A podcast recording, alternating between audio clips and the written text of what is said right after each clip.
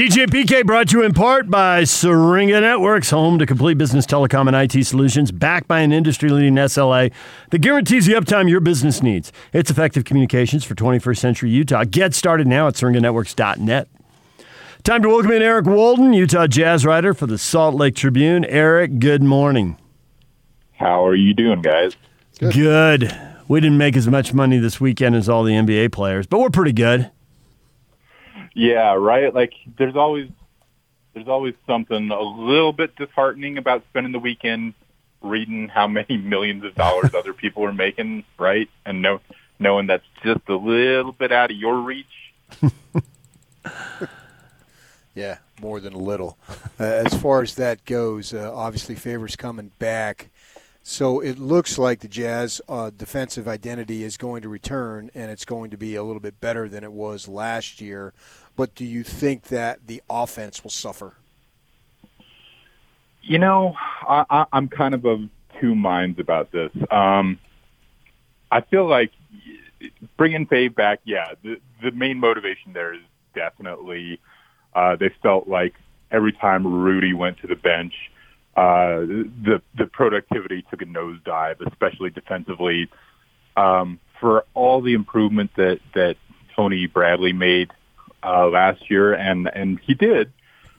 They he just wasn't great at recognizing defenses. He was always a little slow to react. So so bringing Fave back is definitely intended to address that side first. Now, as for the impact that he has offensively, I think that he probably is not going to be playing enough minutes to make a significant impact there. I don't I don't think they're going to be taking a dive. Um, this is a team that when Bojan Bogdanovic was healthy and Mike Conley was healthy, and when uh, Jordan Clarkson was was playing with them, they were among the top offenses in the league. You know, I think they led the league in scoring after uh, in, in the months after they acquired Clarkson. So I would expect they'll probably still be up there. You know, part of that'll come down to Clarkson had a career year from from the three point line. You know.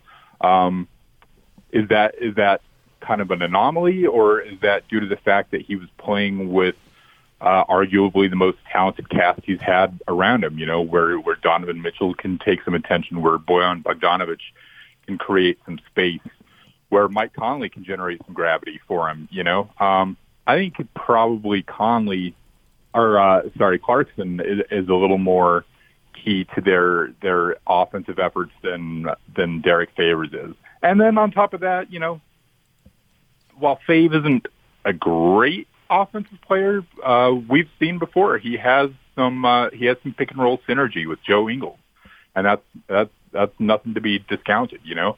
Um, so I think I suspect they'll they'll probably be one of the better offensive teams in the league again. Yeah. So uh, this is two questions in one, which can be dicey, but I think you are the kind of person who can handle it that's that's a big assumption on your part, but we'll see how it goes. So number one, I was surprised how freely the money flowed, given the fact the league obviously took a financial hit last year and obviously is going to take one this year. Beyond that, who knows? I was surprised the money flowed so freely, and with the money flowing so freely, I was surprised the Jazz were able to get Derek Favors at this price because I think he's a decent starting center in the league. He'll be the best backup center in the league, but he'd be a decent starting center in the league. And I thought somebody might give him, uh, you know, $15 million a year. And the money was flowing. I thought with, you know, teams creating cap room, making moves. Uh, did either one of those things surprise you that there was that much money out there or that Derek didn't get more of it? Not that he came up short. uh, I, I would say neither one surprised me a ton. Um, once once the the league and the players association kind of sat down and and negotiated the terms of the amended CBA um, and decided, you know, it doesn't behoove anyone to take that massive hit to the salary cap this year. I mean, you, you guys know that the that the salary cap every year is calculated at the end of the season based on what's referred to as basketball related income, which is uh, TV money, which is fans in the stands, spending money on jerseys and concessions and things like that. Even even uh, money from naming rights to arenas and practice facilities. And based, you know, as you alluded to, the NBA lost a ton of money this past year uh, because of COVID, uh, because of the situation with with losing advertising in China as a result of the Daryl Morey situation. If they had negotiated, if they had if they had followed standard protocol and and based the salary cap off of that, we'd have seen the salary cap drop from 109 million to 90 million dollars. So 19 million dollars single season drop. Uh, fortunately, cooler heads prevailed, and, and everyone agreed that was not uh, good for business. That that that would have just created chaos in terms of the number of teams that would have had to jettison good players simply because they would have been way over the cap. So, um, in keeping the in, in, in keeping the salary cap where it was, um, you know, that created money to be spent for a lot of teams. Um, now, where how that impacts Fave is that I didn't foresee him getting too much extra money simply because while teams had money to spend, not too many teams had a ton of money to spend. You know, you had the Knicks out there, you had the Hawks, you had the Hornets. I, I want to say there were only maybe half a dozen teams total that had that had more than honestly like the mid-level exception available that had that had like genuine cap space. So once you look at that, uh, you're you're figuring out that the majority of teams in the league have uh, the the non-taxpayer mid-level exception of 9.3 million dollars, which is I suspect what they've got. So, um, could the Knicks have given them more? Yeah. Could the Hawks have given them more? Yeah, but they'd also made some moves recently um, to where you know they they'd acquired several centers. I'm I'm sure he probably would have liked to have gone back to his hometown of Atlanta, but it just turned out that the teams that had the money, um, you know, Detroit was one of those teams that had the money, and and they acquired five centers in three days.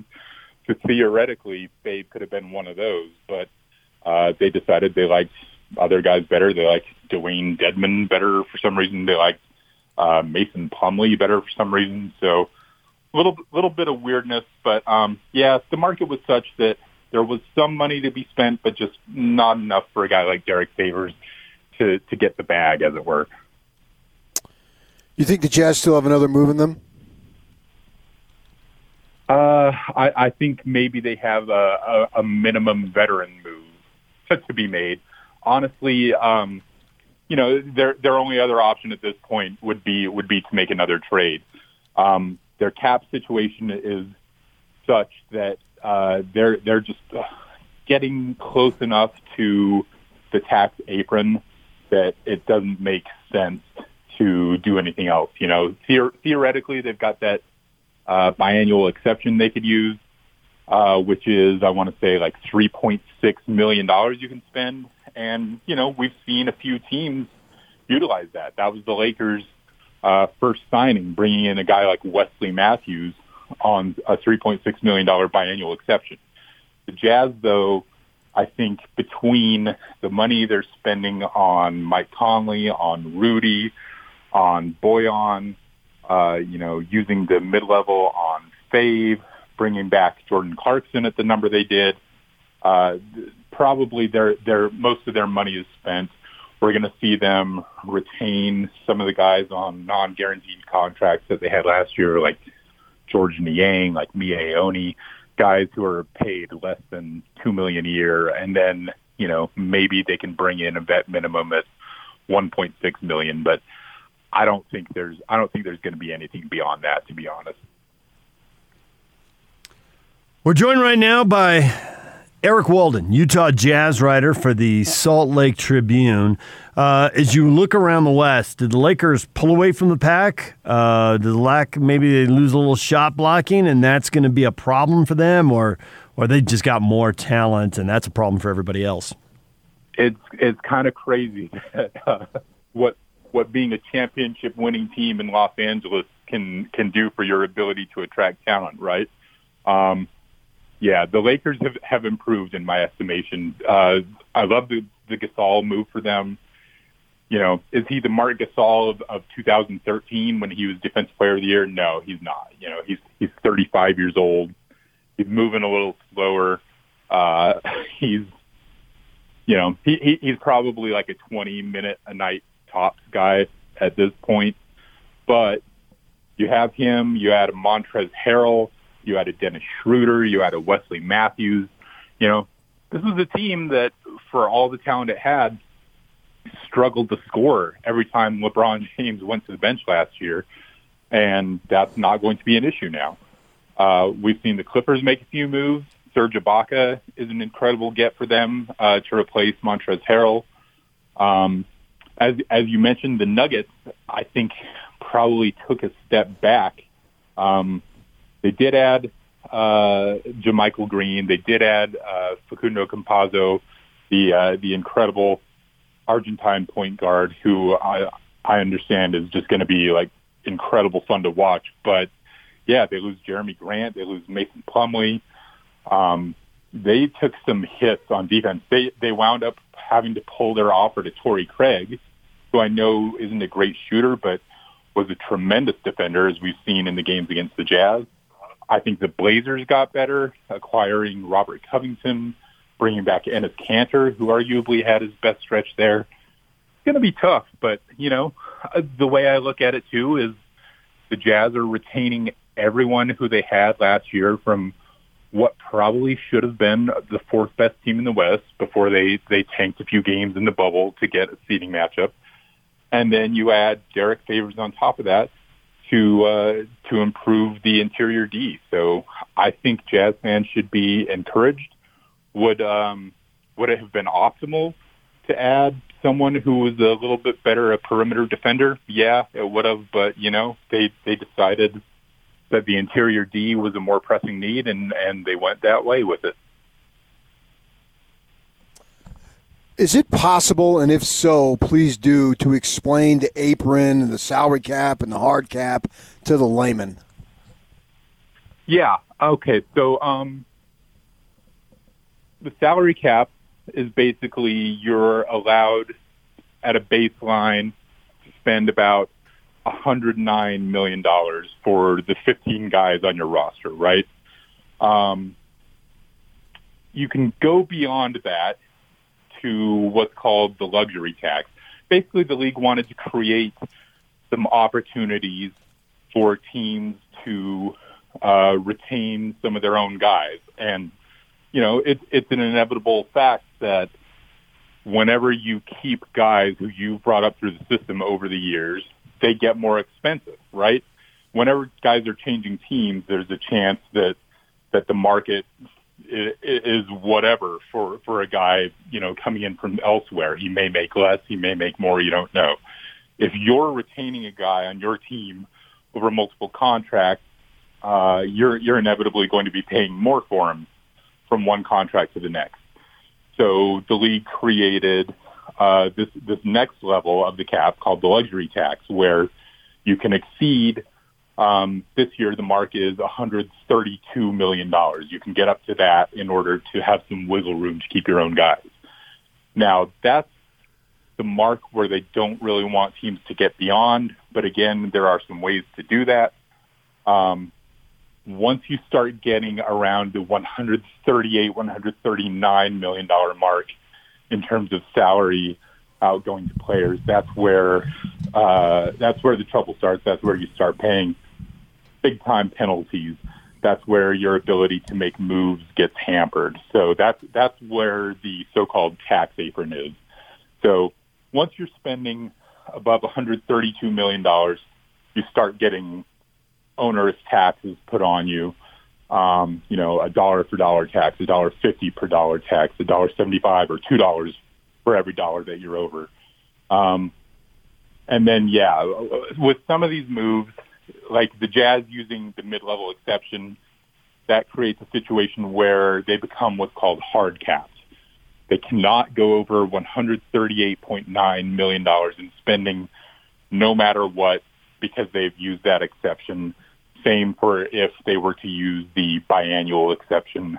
These exceptions are put in place to say you can go a little bit over, but once you use this move, you can't go over that $138.9 million tax apron level. So basically, yeah, it, it's a means of enabling teams to be able to spend more, to keep guys, and also to you know occasionally improve by bringing in guys from the outside as well. So, with that as a background, are they going to get Rudy Gobert done? Because it looks like they're going down list, checking things off. Favors, Clarkson, Mitchell. I think Gobert would be up next. What do you expect? Yeah, he, he's definitely the last one on the list. I'm curious to see what happens there. I would expect they get it done. They absolutely want to get something done. Uh, that said, I think it's also no secret out there that there's been some reservations expressed in terms of giving Rudy the so-called supermax, where he's eligible to earn 35% of the team's salary cap as a result of being an all-NBA selection and, and defensive player of the year. Um, these are the contracts that we've seen awarded to uh, the Chris Pauls and the Russell Westbrooks and the John Walls, where you know it was intended again as a as a means of rewarding a guy and keeping him in keeping him with the team that he's been with. But what we've wound up seeing is uh, those contracts more often than not kind of become an albatross to the team handing them out. I mean, how much did the Wizards regret giving a supermax to John Wall right now? Uh, we were seeing, you know, a year ago, Chris Paul on a supermax was thought to be untradeable and the same with Russell Westbrook. Um, so Rudy's eligible for that. The Jazz probably don't want to give that to him. Uh, but then on the flip side, we're seeing with this contract that, with this extension that Donovan got, um, that he basically has has it written in there to where he can kind of get to that level if he makes the All NBA team. You know, his his, his baseline extension is five years, 163 million if he winds up making an all NBA team after this season, that goes up to 190, 195. Uh, how does that play in the Rudy Gobert camp? You're willing to give that to Donovan, but not to me. Um, I don't know if that creates drama or not. I hope it doesn't because I think this team is really compelling and, and honestly just a lot better with Rudy Gobert on it than without him. But they're going to have to find some middle ground, I think, to make that happen. Um, we'll see what the timing is on that. I, w- I would suspect that, you know, as you mentioned, he's he's kind of the last thing on the to-do list. So they ought to be working on that. I suspect they're working on it. I wouldn't be shocked if we heard something in the next couple days, in fact, on it. But that's going to come down to, yeah, both sides' willingness to kind of meet somewhere in the middle, probably. Well, that's a lot for uh, Jazz fans to chew on. A lot is done, and clearly a lot is still to be done. Eric, thanks for a few minutes, and uh, we'll keep reading you because camp's right around the corner. Man, uh, yeah, you're not kidding. Like uh, it's like this this off season is like drinking from a fire hose, right? Pretty much. Pretty much. Yeah. All right, you take care, guys.